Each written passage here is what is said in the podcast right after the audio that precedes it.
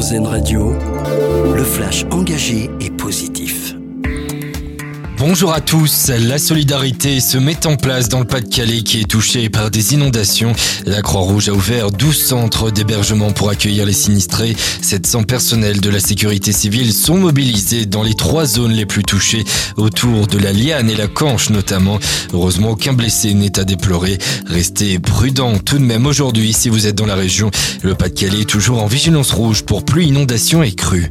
À la une également, l'association des maires de France appelle la population à se rassembler dimanche contre l'antisémitisme devant chaque préfecture de département. Rassemblement à 15h en même temps que la marche qui aura lieu à Paris. Un accord de l'Union européenne sur un texte clé sur la biodiversité. Les 27 États membres sont tombés d'accord hier sur un projet législatif concernant la restauration de la nature et de la biodiversité.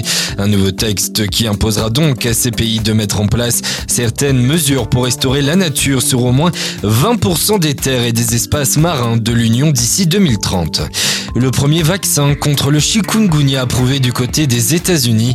Il a été développé par un groupe européen Valneva. Ce vaccin est autorisé pour les personnes de 18 ans minimum qui présentent un risque accru d'être exposées au virus. En parallèle, une demande d'autorisation a également été déposée par Valneva auprès de l'Agence européenne des médicaments. En sport, la campagne de qualification à l'Euro 2025 commence bien pour l'équipe de France féminine de basket. Les Françaises ont surclassé la Lettonie hier à Poitiers. Score final 71 à 49 pour les Françaises à l'Arena Futuroscope. Prochain rendez-vous dès dimanche pour les Bleus avec un déplacement en fin d'après-midi sur le parquet de l'Irlande. Et on termine par votre dossier solution. Comment se faire plaisir tout en faisant du sport? Eh bien, triathlète amateur a peut-être la solution.